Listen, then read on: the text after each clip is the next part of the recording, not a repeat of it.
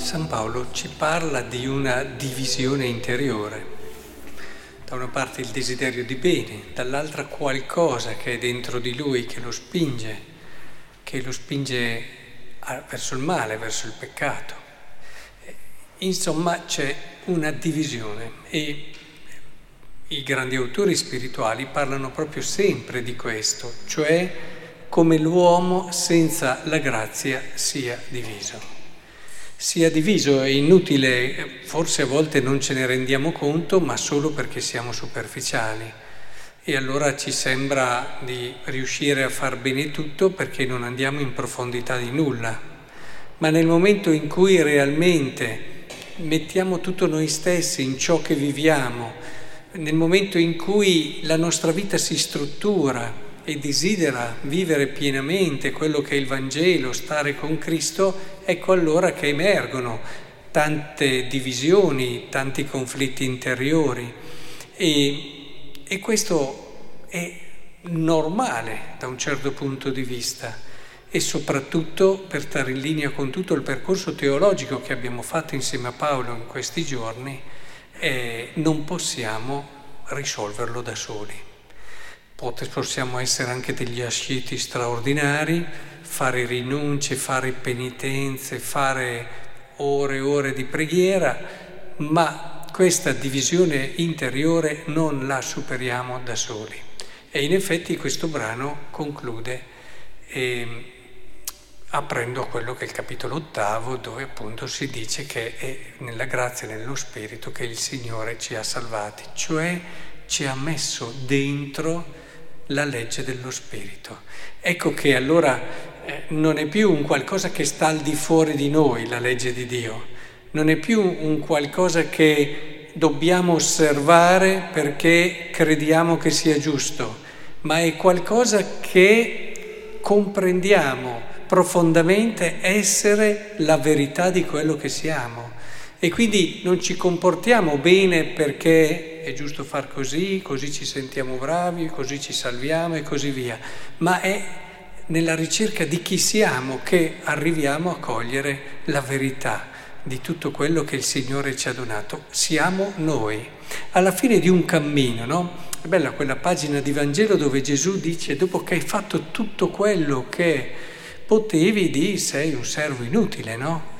Beh, e questo lo si può anche rileggere così. Tutto quello che noi facciamo per seguire Cristo, per vivere di Lui, per vivere con Lui, alla fine non è che ci porti chissà dove in alto, ci fa semplicemente capire chi siamo, ci fa conoscere il grande mistero che siamo, ci fa conoscere quella meraviglia anche di bellezza che il Signore ha pensato quando ci ha voluti. E tutto questo però tenete presente che non necessariamente è privo di fragilità, di debolezze. Cosa voglio dire? Che la bellezza sta nell'armonia, non in una perfezione dove non ci sono limiti, dove non ci sono sbagli, dove non ci sono cadute. La bellezza che il Signore ci chiede i santi dicono che i santi non sono i meno difettosi, ma sono i più coraggiosi. Ma sono tanti le cose che potremmo dire a supporto di quello che vi sto dicendo. Possiamo citare Papa Francesco, possiamo citare anche tutta la tradizione spirituale. E è importante cogliere che cosa vuol dire perfezione, cosa vuol dire salvezza, salvarsi. Vuol dire che anche i nostri limiti, Paolo di questo è maestro, possono diventare un trampolino importante per capire la verità fondamentale che è Dio che ci salva. E, ed è fondamentale questo, se no non ci poniamo nell'atteggiamento giusto. E quando anche i nostri limiti diventano un'occasione per cogliere le cose vere e giuste, allora ecco che l'armonia c'è e lo Spirito ci aiuta proprio in questo, ci aiuta a usare tutto quello che siamo eh, per stare accanto a Cristo, per stargli anche più accanto. Ci sono santi che dicono che dopo dei momenti di difficoltà che hanno avuto, anche di cadute, sono stati i momenti dove hanno riscoperto quello che era il loro bisogno di Cristo, come non potevano farne a meno, hanno riscoperto delle dimensioni, a volte anche proprio solo scoperto, delle dimensioni importanti della vita, dell'amore e, e sono cresciuti, sono cresciuti, non perché non c'era fragilità, ma perché c'era armonia.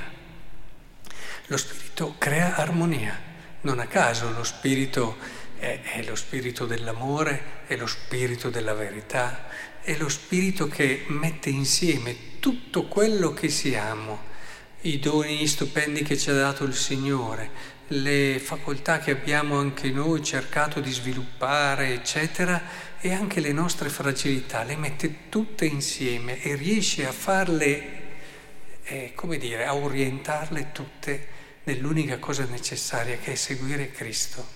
Quindi è così bello, adesso voi qui davanti, con tanti doni, con magari certe fragilità, con eh, certi aspetti che possono essere anche risorse o difetti, ma ciò che è importante è guardarvi con gli occhi dello Spirito e aiutarvi a trovare quell'armonia dentro di voi che vi porta realmente a realizzare quello che è il sogno di Dio.